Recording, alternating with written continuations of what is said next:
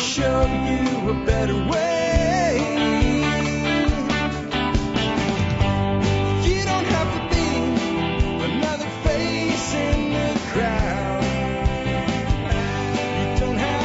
Hi, folks. This is Jack Spirko with another edition of the Survival Podcast. As always, one man's view of the changing world, the changing times, the things that we can all do to live a better life if times get tougher, even if they don't. Coming to you once again from Arlington, Texas today with episode 541 of the Survival Podcast. It is Friday. That means it's call-in Friday. That means if you called 866-65-THINK and left me a question or a comment, you might hear it on the air today. Um, right now I'm up to calls from about two weeks ago. Uh, so if you called this week or even last week, you're probably not on the air today, but that means you're coming up soon. Uh, some of you guys leave two, three different questions, and I try to pull one out of of those, and eventually I'll go back and backfill as sometime uh, when I get kind of thin on calls. Um, but that's how you get on a show like this. And the reason I do these shows on Fridays is, you know, I set a topic uh, Tuesday, Wednesday, and Thursday, and I do a single topic and I go deep into it. But you're the audience, right? And I want to talk about the things that you want to talk about. Well, the people that vote by picking up the phone, mashing some numbers, and saying, tell me about this, well, that vote counts. And, uh, unlike maybe some of our votes might not really count that much, uh, in the coming election cycle, your votes here count. Uh, so that's why we do these. So if you listen to a show like this and you think, man, I'd like to hear about this and that and this, not the, ones that they're talking about, pick the phone up, call us toll free, 866 65 T-H-I-N-K, because we encourage you not to think what I tell you to, but to think for yourself and know why you believe what you believe. Before we get into your calls and questions, let's knock out our housekeeping. Housekeeping item one, let's take care of our sponsors. They do a hell of a lot to help take care of you by making sure the show is here Monday through Friday, five days a week. Sponsor of the day number one today, Common Sense Prep, the place to find all the things that you need to prepare in a common sense fashion for whatever you may be getting ready to prepare for, whether it's the mundane or the insane. Check out Common Sense Prep. And remember, if you're part of the Member Support Brigade, uh, you get 15% off of all of their Paladin Press books. And the Paladin Press books for preppers, for homesteaders, uh, and for anybody kind of living this uh, independent lifestyle are some of the best I've ever seen. You got to get a few of those titles onto your bookshelf, so check those out. Sponsor of the day number two today, knifekits.com. Knife Kits is an awesome site because if you're a professional bladesmith that just needs raw materials like exotic woods and things like that for fabricating your handles, they have everything you need. Do you know they actually have mammoth tusk stock at knifekits.com? Mammoth tusk. I, I, I looked at it, I'm like, that's actually tusk, fossilized mammoth tusk that you can build a knife with. But if you're like me and you're not really a bladesmith and you're just kind of learning and you want kind of a kit that will just help you learn the process, kind of like one of those snap together kits you did when you were a kid. You know, you bought the card and you snapped it together, you put some stickers on it. That was your first model. And then if you did a model later, maybe you did it was glued together and you had to paint everything and you kind of stepped up in a hobby.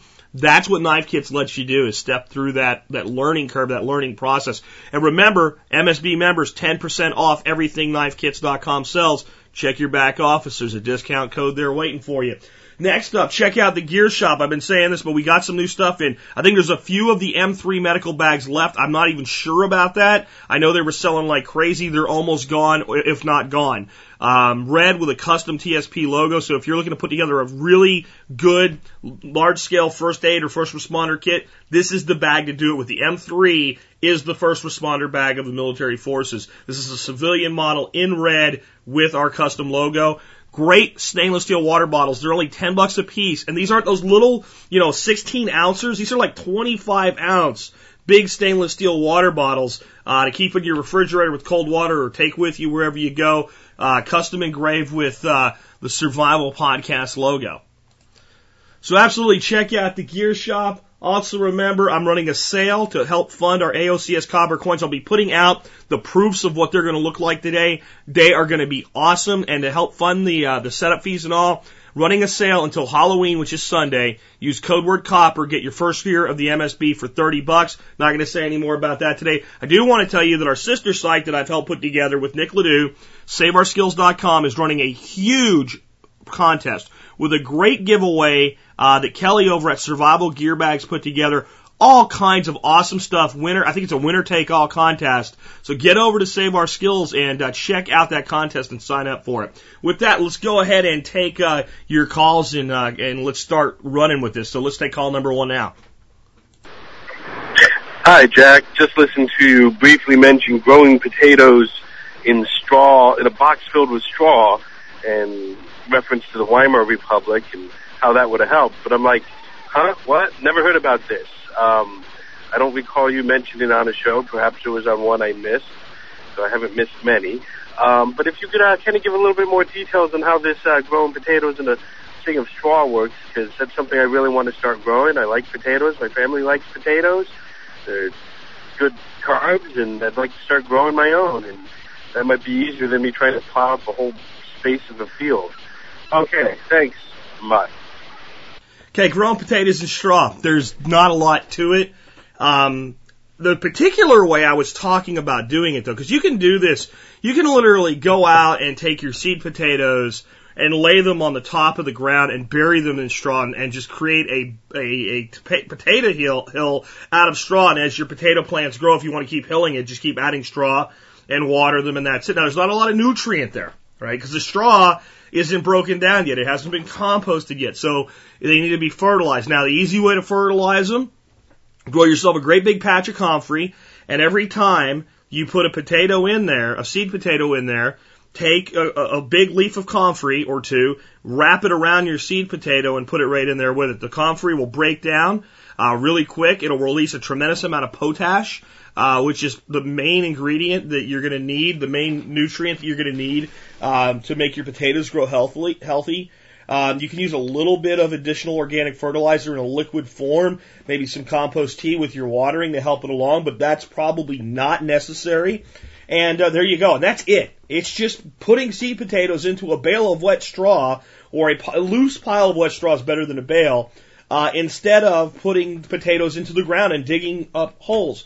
Now, the potato box that Bill Mollison describes in one of his lectures that I listened to was a little bit simpler and a little bit more complex, depending on your view of it. Basically, built a box out of scrap wood and lumped a bunch of uh, straw into it and would plant potatoes going kind of from the, the solar exposure back forward. And that way you had potatoes in different stages at all times. And you could just, the ones that had, you know, the plants had died down, you could just reach in and pull the potatoes out. And uh, of course, break off some of those for seed potatoes. And as you, as your box empty toward the front and then you're staggering your harvest, you keep dropping them in the back. This could be done inside a greenhouse. So this could be done, you know, this could be done inside a greenhouse and be done later in the season than you could typically grow potatoes.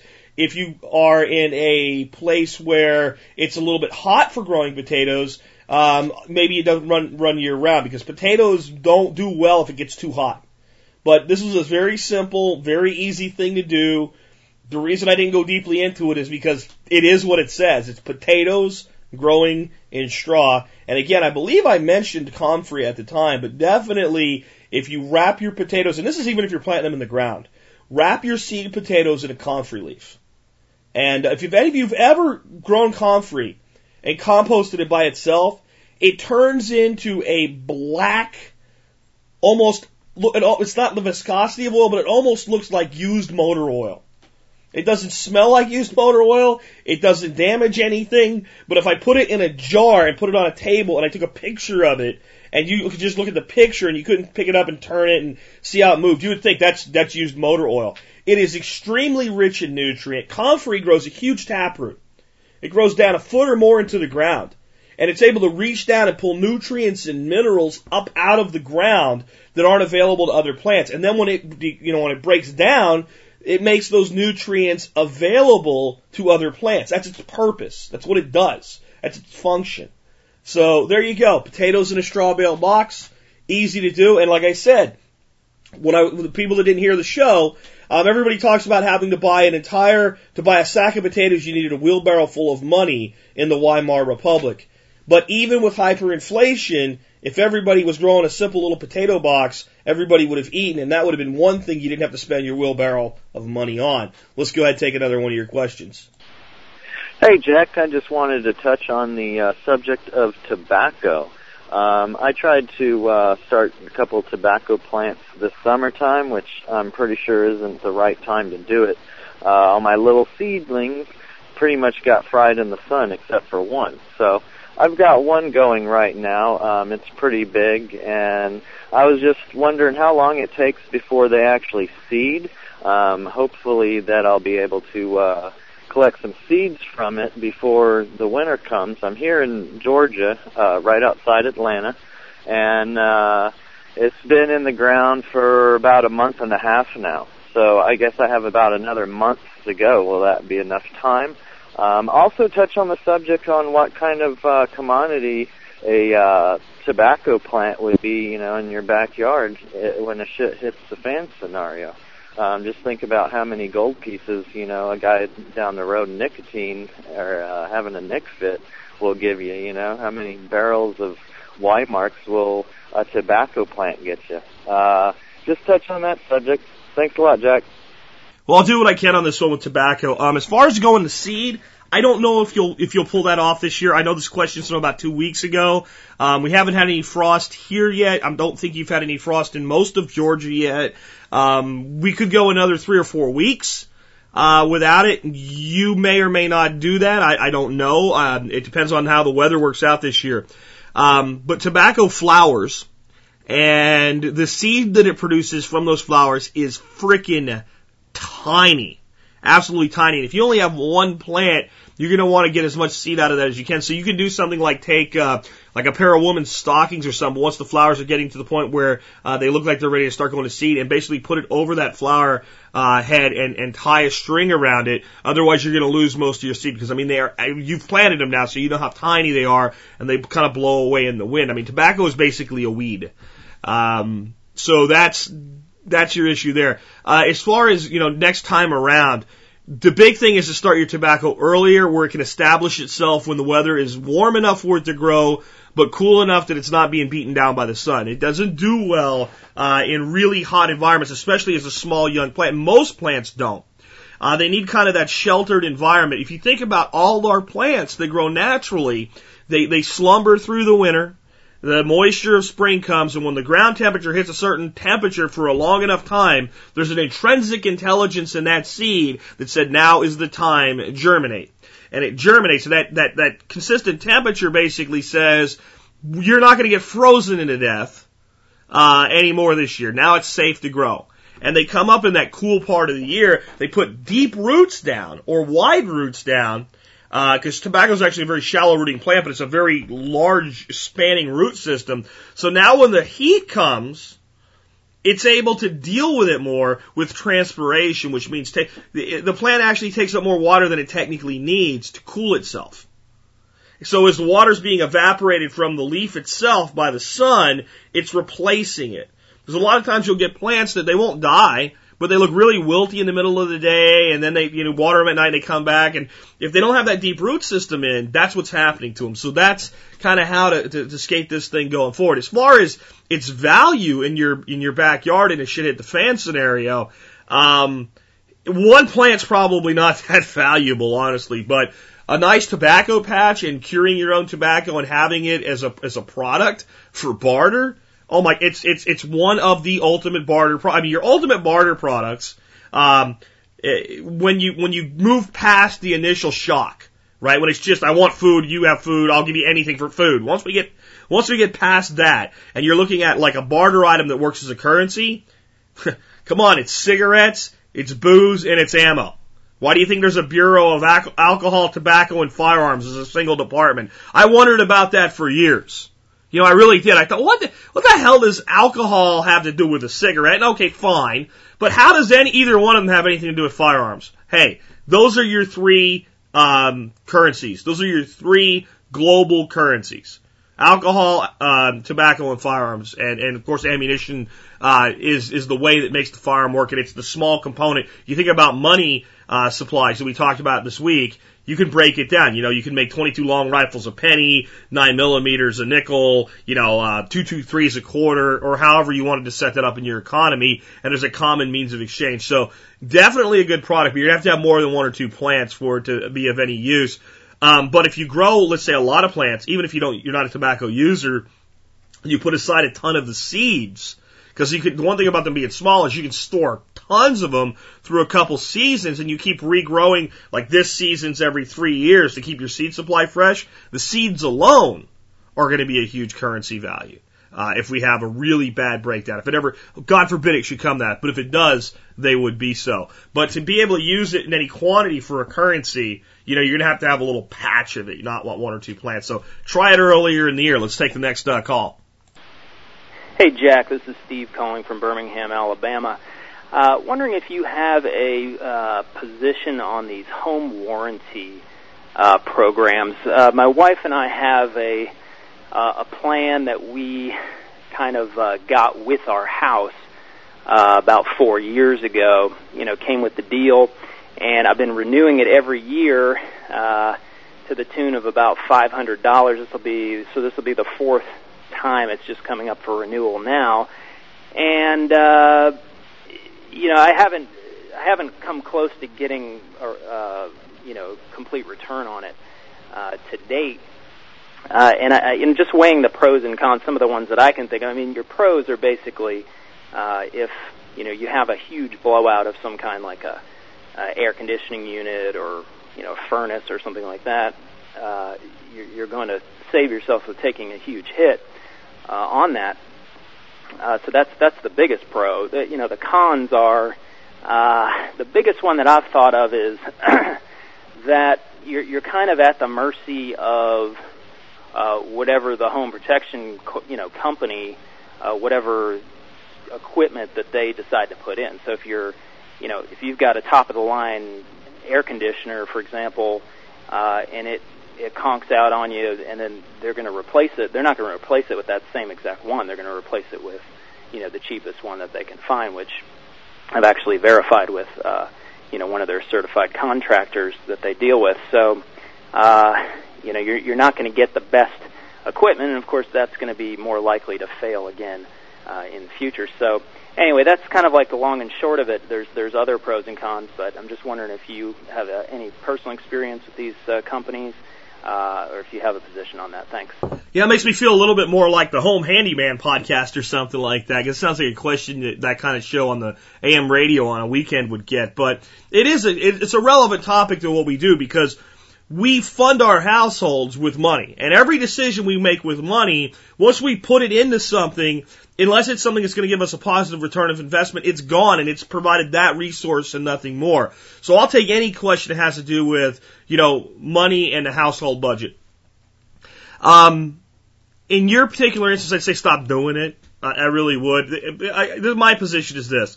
If I buy a home and it comes with a home warranty, that's great and that's wonderful, and that's fine, and yay. And, and, and if something happens during that warranty period and it covers it, good. Um, but I look at it this way.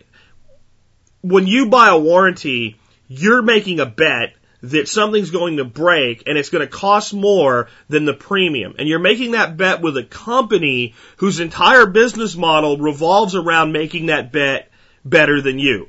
It's like going and playing high stakes poker with those people you see on TV. You know, the guys with the sunglasses and all that do it for a living. You could win. It might happen. And if you do, the upside's there, but you're probably not going to win. So I don't, I mean, whenever I look at insurance or any expenditure, I look at it this way. What is my risk? And what is my cost to defer the risk? And what is the advantage of putting that money into a bucket and self-insuring against the risk? So you're paying 500 bucks a year, four years, two grand. There's not a lot of problems other than catastrophic problems that you can't fix around your house for two grand. So you're exposed for about that four year period until you have up that $2,000 emergency bucket. Now, the key is that whenever you self-insure, you have to sequester that capital. In other words, it's just like you paid the bill. It's not available. And you pay that bill for as long as you feel you need to to build up that self-insurance fund. And if you have to draw against it, you start paying the bill again. But I mean, look at it this way. That doesn't mean you can't ever draw out of it, but you have to really ask yourself, do I draw from the house emergency fund to do something that's not really a home emergency? You know, if it's send Billy off to play soccer, you probably don't. But if it's, I mean, the, the beauty of that fund is it is at your discretion. So you put that in place and you get a hailstorm and your insurance company says, yeah, we'll cover the roof minus your deductible. Well, your home warranty company would never cover the deductible for damage to your roof in a hailstorm. So, cause that's an insurance function, not a home warranty function. But now you, as the master of your own fund, say, well, that's what we're going to do then. We're going to, that is our home warranty fund. That covers anything on our home. So I, I think that's a place to self-insure. And if there was any way to get your two grand back, I'd tell you to get it back and put it in there. There isn't now. So I would say maybe make up a little for lost time, try to put away instead of 500 bucks is what they're charging you. See if you can do 750 by the time the next time comes around. Put that in a bucket. It can be in one savings account, but you need to, when you have your savings accounts, folks, you need to have like a general, general emergency fund of three months. And then you start building these other buckets. Now, like I said, this might be all in one lump sum, but, you know, 10% of this is for X. 5% is for Y. And you need to keep kind of a tabula. It doesn't have to be fancy. It doesn't have to be on your computer. It can be in a notebook. Just to remind yourself when you draw money, what you're drawing it for and where it's coming from. You can also start looking at doing things like staggered CDs for this, uh, type of insurance, you know, self-insurance. So go out and maybe you buy a $500 CD this year for one year CD. And, uh, next year go buy another $500 CD and next year go buy another $500 CD. Instead of paying the bill to the warranty company, buy a CD for yourself. And what'll happen is your CDs, you'll always have some of them coming to term within one year. Um, and set them on auto renewal. And yeah, you have to pay a penalty if you, you know, if you pull them out early, but it's not that big a penalty. Maybe you don't put all your emergency money there. But the other thing is, okay, I got my emergency fund and I start building my buckets with these little increments in CDs and I end up having to pull money for this, I just go to my regular savings account. I pull the 700 bucks there. As the CDs come to term, I cash them in and throw them back into my general savings. This way I can earn a better interest rate. So these are just some ideas that I have for you to make better use of that 500 bucks. But to me, giving it to a company that's a professional at betting against me, that's not the way I do it. I understand why people do, um, but no, that's not the way I'm going to handle things at all. Hey, Jack. Been listening to your show for about a year now. Uh, started on our own uh, debt uh, reduction plan. Uh, got a question. Uh, I live in Iowa, and uh, I can walk out my front door, walk about 30 feet, and there are thousands and thousands of acres of uh, corn and soybeans. Uh, just wondering what you might suggest that a guy could do with that uh, in case the uh, crap hits the fan scenario, and uh, we're just open to any ideas and suggestions you might have. Thanks. Well, consider yourself lucky and eat it is my first response. I mean, um, it's probably mostly GMO and it's probably been sprayed with Roundup and I, I probably wouldn't go out there and start shucking the corn and uh, the, you know, like the feed, the hard shell feed corn and, and turning it into cornmeal and making bread out of it tomorrow morning. Um, because if I have a choice, I'm not going to eat GMO corn. If it, the shit has hit the fan and I need to eat it for a few months to uh, survive, people eat it every day and survive so I'm going to eat it. Soy, uh, soybeans are kind of the peasant's protein as far as I'm concerned. Uh, it's not a complete protein. Anybody that tells you it is, is is full of crap, but it's enough protein to get by with some other things brought into your life. I don't like soy. This health kick that people have for soy, they're ignoring uh, the, the, the reactions it creates at the hormonal level um, with estrogen and other things that are in soy. Uh, I'm not saying I try to banish soy from my life, but people that think that it's like nature's miracle food and they eat it in excess, man, soy is not nature's miracle food. It's just one thing. And when you take any one thing, especially if it's been genetically modified, and you, you focus on it and you put an, uh, uh, an excess in your diet with it, it's a mistake. But shit hit the fan and I'm surrounded by cornfields and soy. Um, yeah, I'm going to eat whatever I get my hands on. Now, be real the minute that that happens, those fields become guarded and or looted. Uh, and there's only certain times when they can be taken from. You can't go pick corn when the corn's two and a half feet high. You can't pick soybeans when the pods aren't formed yet. But here's a unique thought. I bet you all those farmers that, that have combines come in and harvest all that stuff and all and dried and stored on site would be happy to sell you giant, huge bags of it for next to nothing.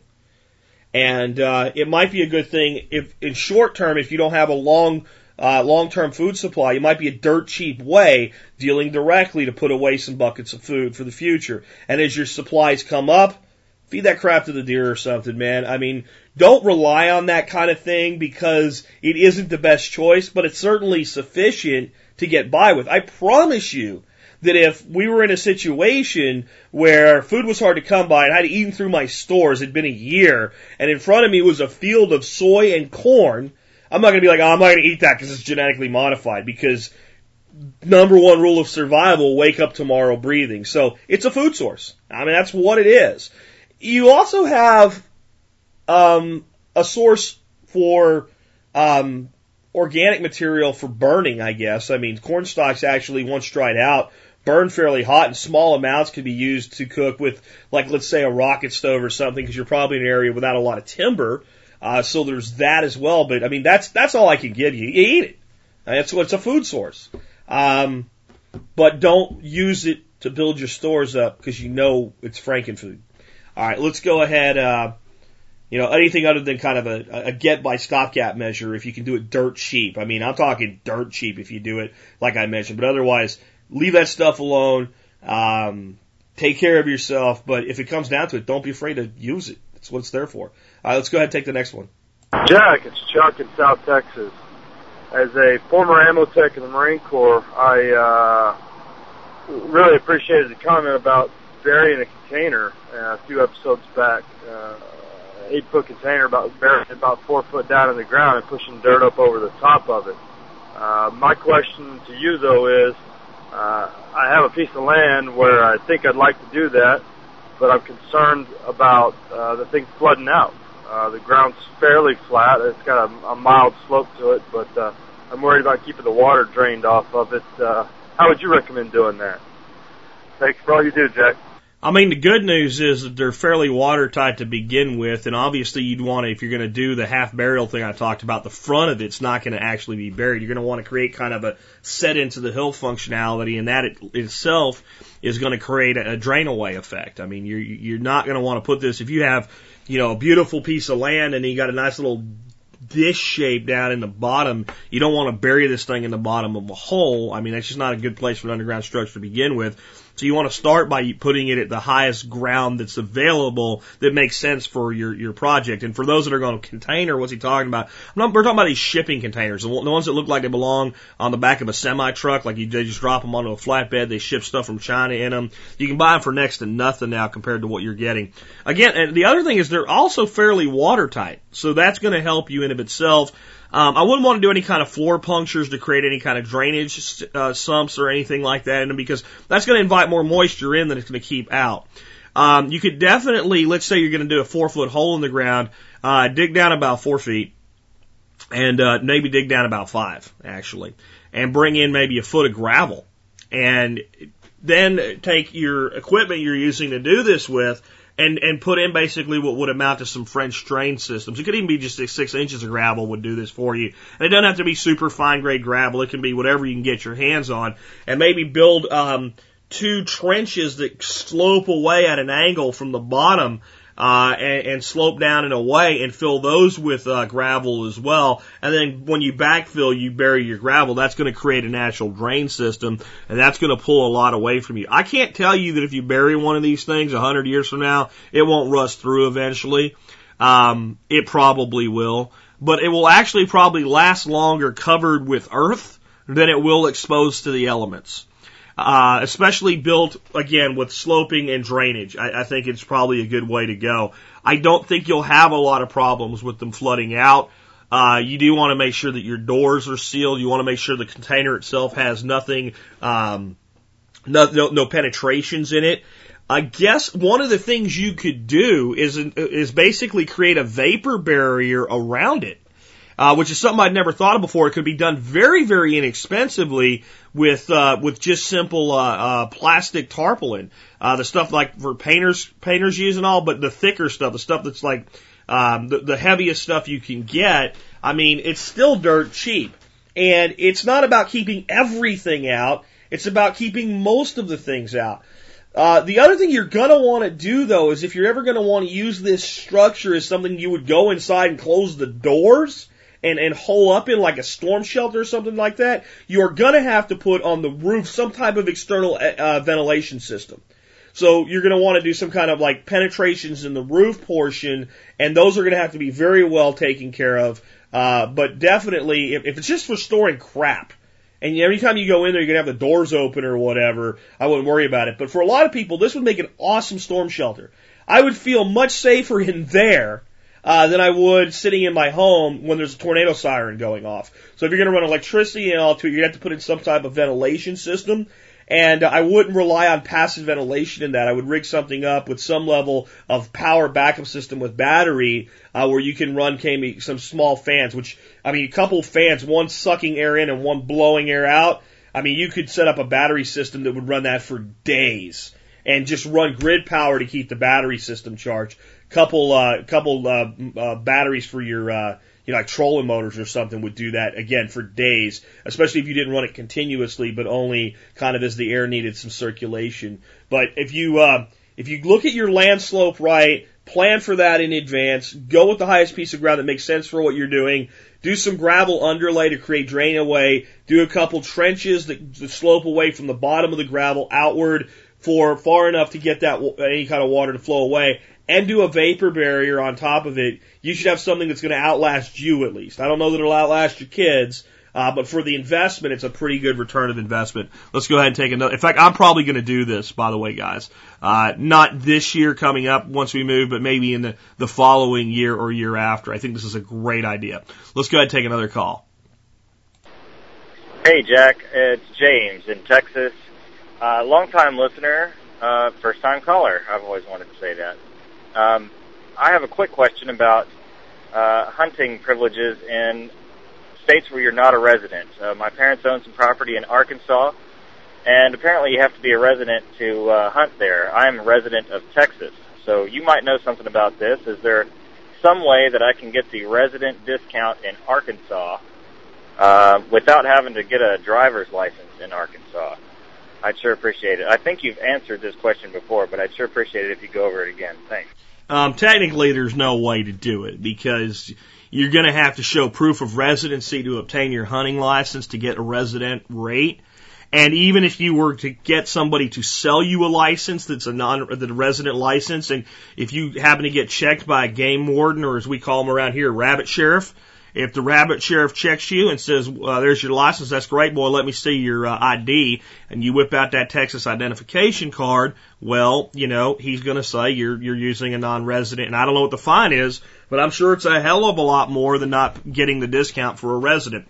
Um, when I hunt in Arkansas, on my own property. Uh, I have an Arkansas hunt license on me and I pay the non-resident fee and it's not that much. And they have a combined, just like Texas does where you can get uh, fishing and hunting for the year and it's reasonable. It's definitely more than a resident pays. But if you look at what a non-resident pays to hunt in a state like New York or Pennsylvania or, or um, a lot of states in that area, it's dirt cheap. It's a deal. Now, for you, your parents are there, and you, you don't have land up there like I do.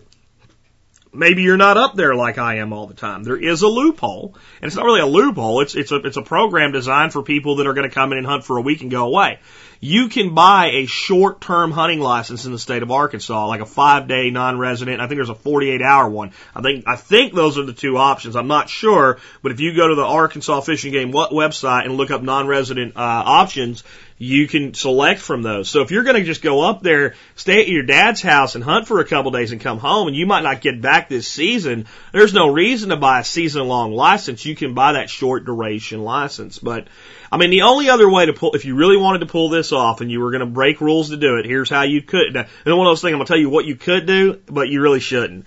You could go up to Arkansas. You could use your dad's or your mom's or whoever's place this is uh, home or home is uh, your address.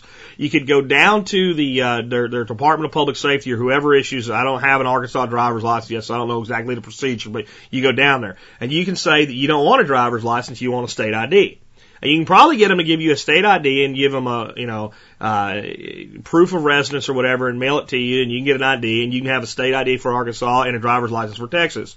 And then you could probably get away with hunting as long as you weren't driving to get there. And, uh, you'd probably pay more for the, the, the cost of the ID card than you would. I think it's technically illegal. I'm not sure on that, but I'm pretty, I don't think you can have a Texas a Texas driver's license and an Arkansas ID and claim dual residency. On top of this, you live in the state of Texas. The state of Texas does not have an income tax on your income. The state of Arkansas, which I'm not happy about the fact that this is the case, has a income tax, uh, a state income tax. If you are a state resident of Arkansas, you're going to pay that state income tax. To be a hell of a lot more than your license fee. Buy the non-resident license and go on with life and count yourself ahead because if you start paying the uh, Arkansas state income tax, you could buy an awful lot of non-resident licenses with those. Let's go ahead and take another call. Hey, Jack, this is Joe out of Cincinnati. I've just got a quick question for you. I got an email from my mom, of all people, um, about the HR 45 Blair Holt Firearm Licensing and Record of Sales Act of 2009. Um, started to look into this, and I'm realizing I don't know exactly what this is, what this means, and who better to ask than you. I'm sure if I have this question, other people have it too. If you don't mind just going into uh, what this exactly means, whether or not I should do it. If I don't do it, what does that mean? And what does this mean for uh, gun owner rights in general? Just uh, FYI, I do have my conceal and carry if that matters. Thanks, Jack. Love the show. Another one of the freaking vampire issues that won't die. And because people are still asking, I'll still answer. But I've done this before, not picking on the caller because obviously you haven't heard the answer before. The Blair Holt bill, HR 45, was a terrible bill. And it did require you to have a license to own a handgun anywhere in the United States under federal authority. But it's a bill. And this is a time that we all have Civics 101 because I get, e- and this again, I'm not on the caller here. I'm on everybody that sends me these emails about these bills in the House and bill without reading them, without learning anything about them, without seeing where they're at. And you'll understand what I mean here in a second. But a bill is not a law. If there is a bill in Congress to do something, it doesn't mean a damn thing to you unless it passes both branches of Congress and goes to the, the president and he executes it. So don't get up in arms over a proposed bill because these clowns propose bills to do all kinds of crap all the time that never come out of committee. This is what happened with HR 45. It went to its committee and um, Nancy Pelosi, of all people, Nancy Pelosi looked at this and went, you can't do this. Even though I want it, you can't do this. Nancy Pelosi stated, there's no reason to bring that bill out of committee because I will not allow it on the floor for a vote. That's how bad this bill was. And to her credit, at least, you know, once in a while, even a blind squirrel fly, finds a nut and says, there was a counterpart, a Senate bill counterpart to this bill that was similar. And of course, if they would have passed both of them, they would have to go back and forth and get a compromise between the House and the Senate on this. But I can't remember the number of it. There's a Senate bill that was very similar. Harry Reid said he wouldn't let it on the floor of the Senate. So the two Democrats in charge killed these two bills. They've been mired in committee since 2009. Officially, still they're still there. They're never going to see the light of day. And as far as you don't know if you should do this, there's nothing for you to do. There's nothing for anybody to do uh, with this thing except keep an eye on it. If they do Frankenstein it and raise it from the dead, you know, if it becomes a vampire and comes back, other than in an email box, and they actually make a push on it, then we need to push back. But if the liberal Congress that we have right now, with as many people that are anti-gun in there right now, can't get it out of committee for the next two years, you can, you can back shelf that and worry about other things. This thing is dead. And for the, for the love of God, the reason I'm answering this, when you get an email, please listen to me. If you're doing something else right now, stop and listen. When you get an email that said Obama kicked a baby in the head or George Bush, you know, sliced somebody open with a machete or something like that, or they're going to make you do something with your tax return. They're going to make you list every time you take a leak on your tax. I'm being ridiculous, but some of this stuff is like that. You know, Barack Obama redecorated the White House in Muslim garb, uh, it, like it looks like Turkey in there now, a Turkey Turkish Parliament, and that's a real one. And any of these things, Barack Obama didn't salute the flag, he didn't put his hand on his heart when they played the Star Spangled Banner. You know why? They weren't playing the Star Spangled Banner; they were playing Hail to the Chief. They were playing a song for him in that picture. Uh, I don't like the guy, but come on, would you guys please, when you get these emails, do the most basic form of fact checking you can. Take the name of it and stick it in there. Check out Snopes. Snopes is not the end all be all, but get a story from them and then verify or de- deny their story. Please fact check this crap because here's something that's been dead for almost two years. Dead. DEA all the way dead. And we have people wasting time and energy on it while they're doing real things to take away our freedoms. So please, please fact check your sources before you hit forward for God's sakes. And I'm going to tell you right now that everyone that forwards an email to me like that, where it can be verified with five seconds in a Google search, I'm not mean to you, but I'm a little bit terse when I reply to you and send you the link. So if you're going to forward it to me, you better check it. And just because the email says it's been verified, it hasn't been verified. You verify it. You think for yourself. You know why you believe what you believe. Take the time to do this stuff because I actually think the people on the other side of the fence are the source of this more often than someone going too far on, on the, on, on the side of the fence you're on. I think it's used in large scale to make us look like ignorant freaking idiots. Because when we start saying all this stuff and everybody gets mad and sooner or later we had a tea, somebody's at a tea party and go, Obama wants to take away my tomatoes with this, this, this law about the gardens. And then people that are rational and thinking people go, is that true? And look it up and find out, then you look foolish. It's up to us to verify these things for ourselves. Please do that. Let's go and take another call. Hey Jack, Phil from Tucson. I just so I just read your article about the U.S. losing its influence in the Western Hemisphere, which, in my opinion, is due primarily to us being regulated into international impotence by eco-weenie activists and lobbyists in Washington. But that aside, uh, I want to pose a devil's advocate question for you. Now, ignoring the fact that our economy is non-self-sustaining, which I realize, and it has to grow year after year in order to thrive. Ignoring that, let me say this. So what if we lose our influence internationally?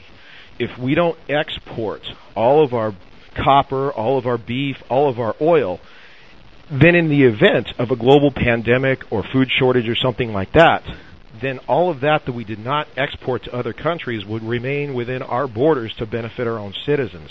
How is that a bad thing? So I'm not bought into either camp on this yet, but I wanted to get your opinions. And I know you're an Army guy, but as a jarhead, I have to say, Semper Fi. Thanks for the show, buddy. All right, well, that's a fair point. But it's a fair point only until the part where we start to actually think about systems of delivery and distribution and production and extraction and refinement and the things that actually make stuff go from being some ore in the ground into a, a piece of copper that can become a wire.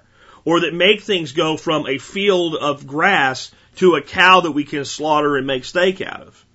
See, if you're running an export based economy and you're exporting more than you're importing and you have a catastrophe, you have the systems of production, distribution, and delivery ramped up. And when you halt exports, you immediately create surplus for use internally. Anything beyond that surplus becomes extremely valuable and now you can continue and open exportation back up and do it at a premium. If you are running an import based economy like the United States is right now, where not only are we not exporting, but we're not producing. So we have oil reserves, great. We're not drilling and pumping them and we're not refining them and we haven't increased our refinement capacity. Right? We have copper in the ground, but we're not extracting it and we're not refining it. We have all this great grazing land, but since we're not exporting beef and we are importing beef, now we're only producing enough beef to make up the beef to make up the shortfall and if we go into a shit hit the fan scenario and the exports cease from the countries that are doing it the other way around, we're at a short end. Right now, we could probably all live on corn and soy, like the earlier caller was talking about, for a while. Um, sure, not the way I want to live. That's why I store some of my own food. But all of that concept in like, well, if we, you know, we're saving our oil so we can pump it when everybody else is out. If you don't have the systems in place to grow, to produce, to extract, to refine, to distribute, and you get cut off of your foreign sources, you have the raw materials, but in a crisis, how long does it take to ramp up from raw material to production? And the answer is at minimum, for short-term commodities, a year. And for things like new oil wells or new copper mining, multiple years. To build a nuclear plant, decades. A full decade. So, it, it, the, the, the argument you're making has been made a lot of times before, but the problem is we have to think through the entire process. Okay, we're not exporting our, let's just use beef. We're not exporting our beef and we're importing Argentinian beef. And, and that's great because if the shit hits the fan, we'll have all our cow meat for ourselves. You know, all our beef for ourselves. But the Argentinian beef goes away and everybody that's producing beef right now is doing it at the particular level they're doing it at now and they're doing it at the unsustainable rate that they're doing it at now. We're not growing grass-fed beef and we're not replenishing our, our, our Great Plains and using, you know, we're not basically turning cows into tame buffalo, which would be the smart way to do this. And then all of a sudden, well, now since we don't export it, we have it for ourselves. But what do we have for ourselves? We don't have a stockpile of cows sitting somewhere, man.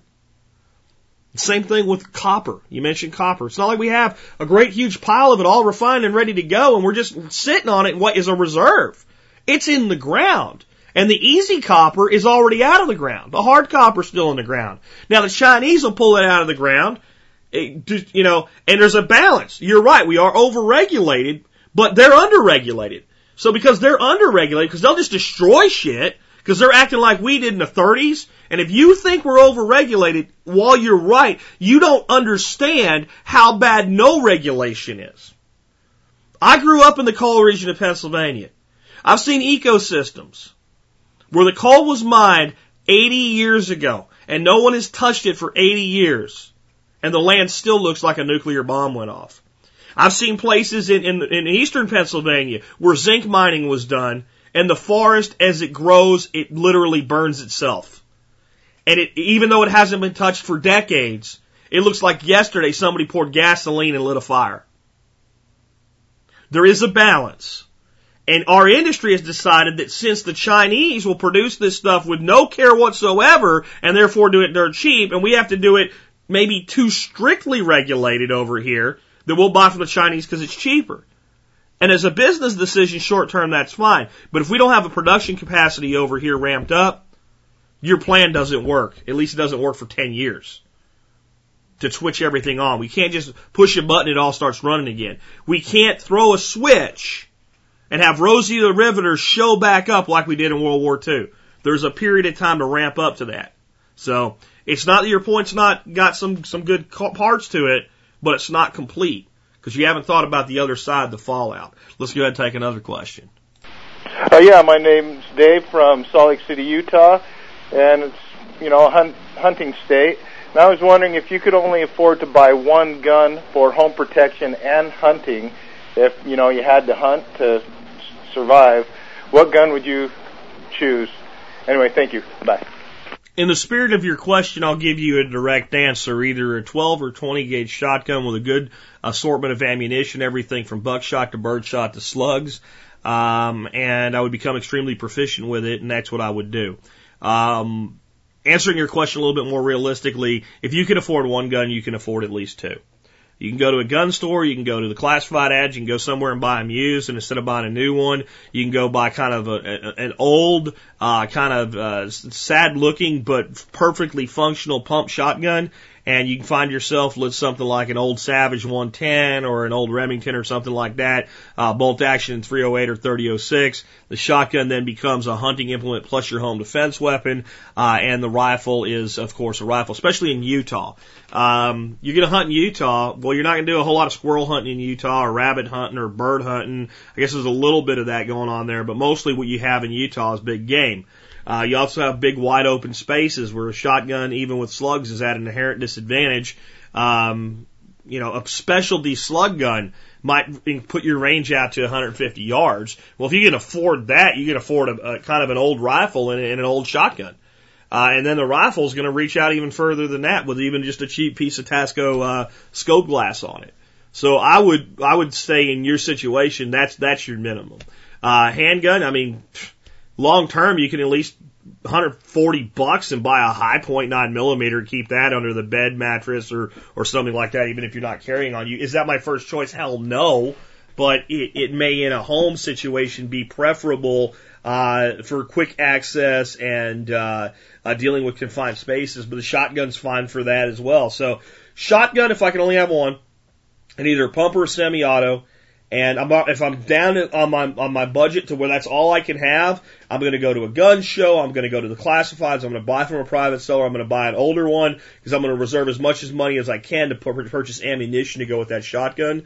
Uh, in in your area, I'm going to focus on slugs and buckshot first few few boxes of scatter shot, you know, seven and a halfs or or eights, something in, or is something in general for small game hunting. But There's just not it's not a big small game area.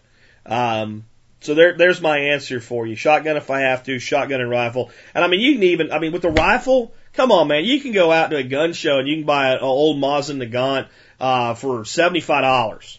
Uh, you can buy a 540 round tin of ammunition for that. Is it the best hunting ammunition? No, but it's, it's better than a shotgun for big game, especially at any distance exceeding 50 yards. You can buy that tin for about 40 or 50 dollars still, I think. Maybe, maybe 75, 150 bucks. You've got 500 rounds of ammo in a gun. Uh, and a, and a battle ready. I mean, these things were built in the early 1900s, uh, originally, and they're old and they're ugly and they stink of cosmoline but I would just not limit myself that way. The mental thought experiment, I'm back to a shotgun in your area. In other areas, I might actually switch and say a 22. It depends on what's available in my area. I don't like a 22 for self-defense. It's better than a sharp stick, right? It's a lot better than a sharpened stick, uh, but it doesn't have the knockdown uh, power to incapacitate something that I, I see as a threat to me. Um, but the fact that I can shoot a squirrel with it or put one behind the ear of a deer at 50 yards and drop it stone dead, um, in an area that's more a woods area with a lot of small game, I might gravitate that way. All right, let's go ahead and take the next one. Hi, I'm wondering, my wife is allergic to iodine, so my water purification um, options are kind of limited. So, what would you suggest? Because she has had iodine put on her. I thought she had it before she knew she was allergic, and she literally swells up like she's going to pop. So, um, anything you can suggest, I'd appreciate. Thank you. Bye bye. Easy one. Filters don't use iodine, so use a filter. Berkey system um, for something at home. Uh, travel system. If somebody you wanted to travel with, something like the Lifesaver uh, products that are available from ready-made resources, and any other product out there that does the job and has the specs to back it up. I mentioned those two because they're sold by sponsors and I can know and I can trust them and all. But I mean, if there's a system out there that'll do the same job and it's what you want to buy and it's, it meets your approval, fine. But most filtration systems don't use iodine at all. So instead of using chemical, uh, use uh, filtration. If you're in a situation where you don't trust filtration alone, boil your water. Um, I'm not big on the iodine solution in the first place. It is a, uh, it is definitely a fallback solution for me. I do keep the little purification tablets in my bug out bag, actually all our bug out bags and some of our other little mini kits and things like that because at least it's there. Um, but filtration's better for a lot of reasons. One, the filtration, the filtration technology we have today uh, especially if we got something specific coupled with boiling, can generally do as good a job or better than the iodine alone anyway. Two, the water's a hell of a lot more palatable. You know, I can take muddy, murky, nasty water and put iodine in there and make it safe to drink, but am I going to be able to get, you know, an eight year old kid to drink that water? Probably not. And I'm not going to be real, I'll do it, but I'm not going to be real happy about it. So rely on filtration. I mean, that's, that's the easy answer to that one. Let's go ahead and take another question. Hey, Jack just wanted to share a little story with you. The other day I was in IKEA with some friends and we bumped into an older gentleman who uh, lived through Germany during the Nazi era and when he was he was a basically a young teenager, a 12 year old when he left and came to America.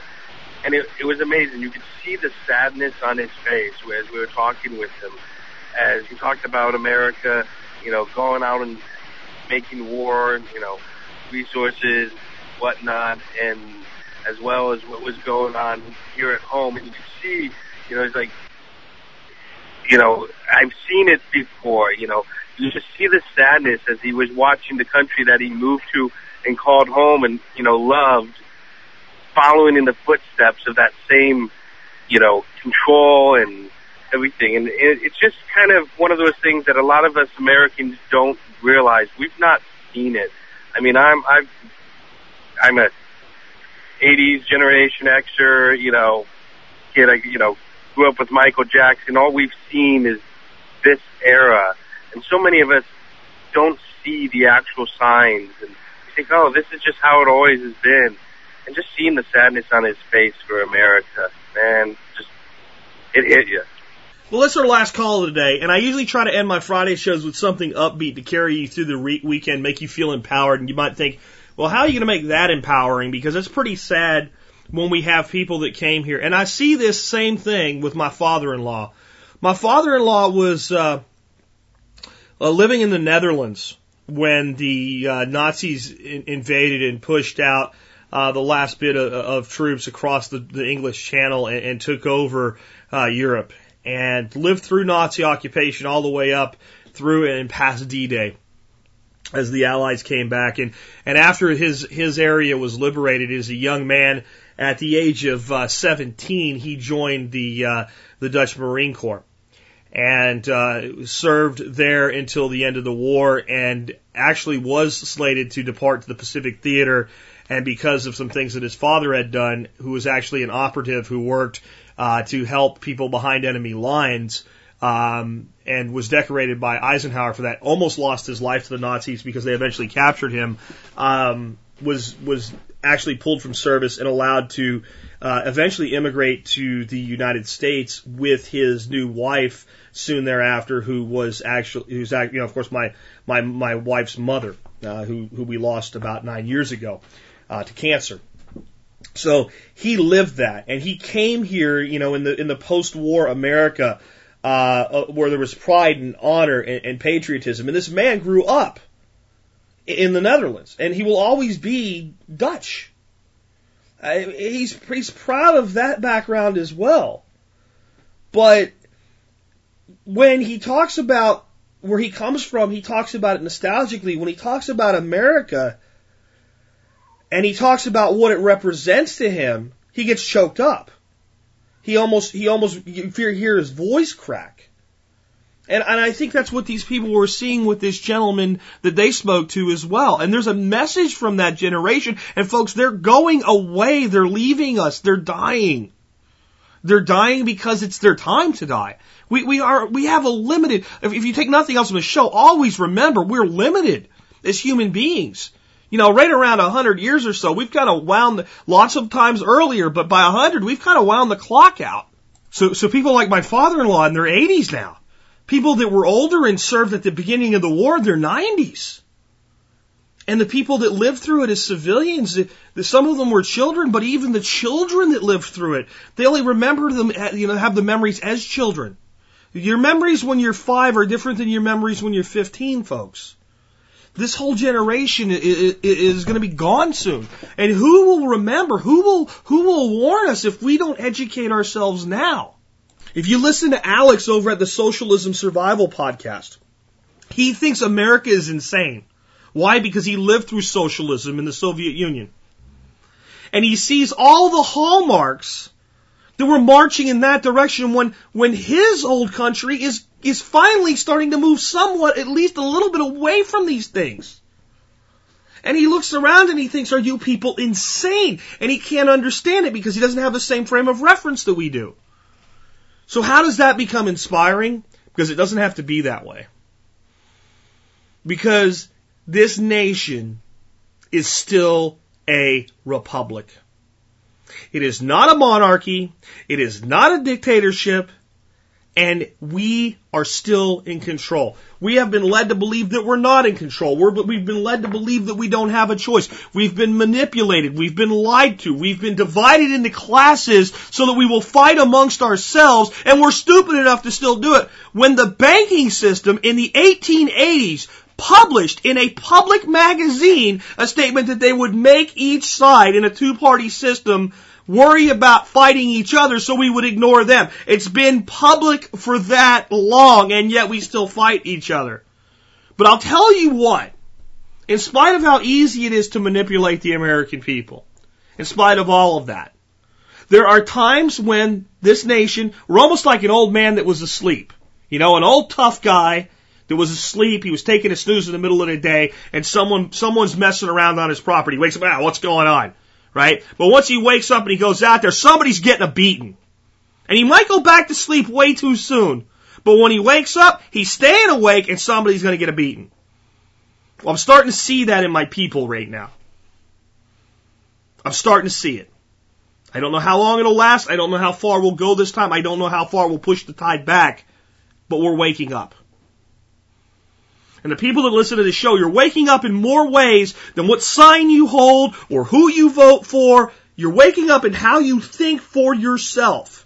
You're starting to ask questions. You may not agree with everything I say. I hope the hell not. Okay? You shouldn't agree with everything I say. But if it, if it conflicts with what you believe, then take what you believe and what I believe and research the hell out of it and find out. Know why you believe what you believe. That scares the establishment. That's why I did two shows this week on the monetary system. Because we can put the, all the people that say the right things in office, but if the banks still control everything, then we're not going to get the results that we're looking for. But we're starting to wake up.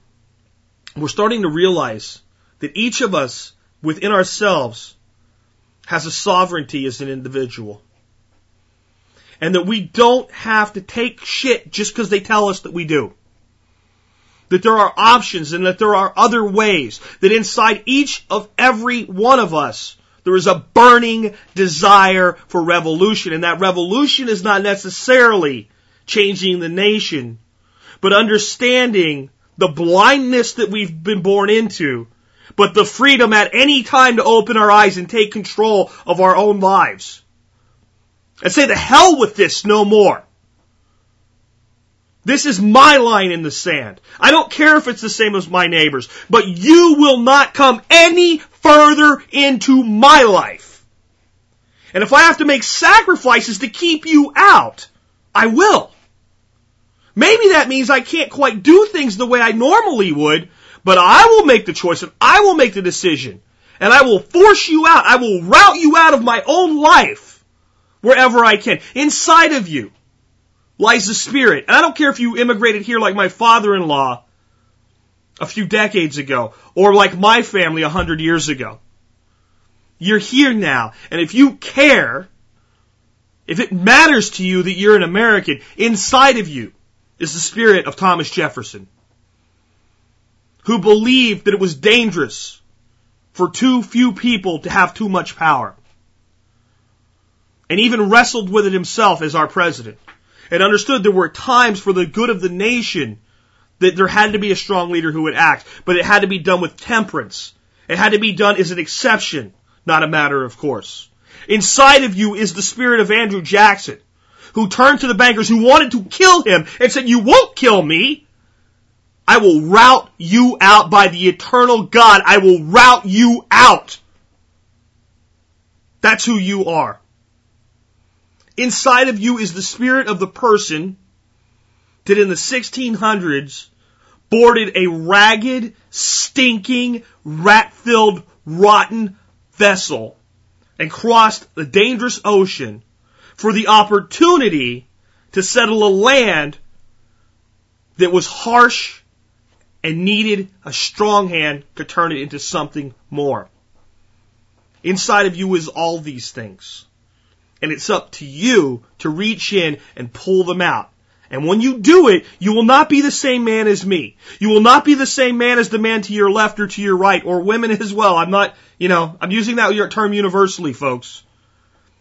We will not all agree on exactly how to go forward, but at least let's have the conversation from a point of power.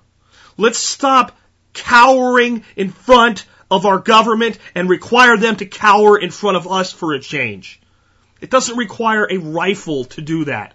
It requires you to be an informed citizen with logic and with the willingness to tell others to inform themselves. Not to tell them how to think, not to tell them what to think, but to encourage them to learn for themselves, to put them in touch with their own power. It can start with planting a seed in the ground or planting a seed in a heart. But you gotta go out and you gotta plant. Because this is not something we will fix in a single election cycle. If there is to be a true revolution, if we are to take this nation back, it will take a decade. Maybe two. It will take not losing focus. It will take continued independence for each individual involved. But it can be done. I won't tell you how. I won't tell you what to think. I won't tell you where to go along the way. I'll tell you to focus on your own independence and everything else will take us from there. Because I have enough faith in you and I have enough faith in my fellow Americans that if we can just lose this nonsense of I can't do it, it's not possible, somebody has to fix it for me, the second we start saying I can, I will, I must, and I, I am going to, and I am doing so now, the minute that happens, the minute that happens, we turn the tide. The battle won't be over, but I would rather spend a decade or two, good times or bad, fighting that battle, using the tools that we have available to us as a republic, than spend four years of bloodshed, or five years, or ten years of bloodshed, only to end up in a worse place than we are. No matter what you believe politically, we were given the tools to control this country. It's up to us to act with those tools. And it starts right in your backyard.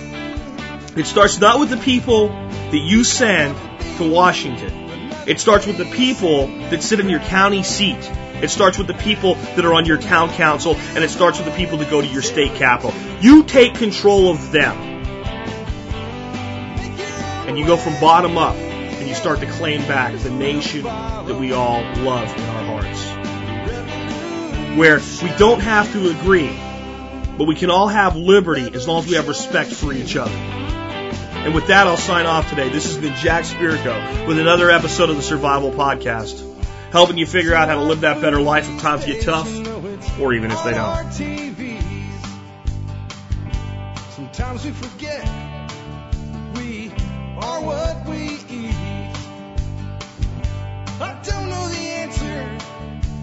there's nothing I can do. It's the price we pay, I guess, when we follow all the rules. There's a better way to do this. Let me show you a better way.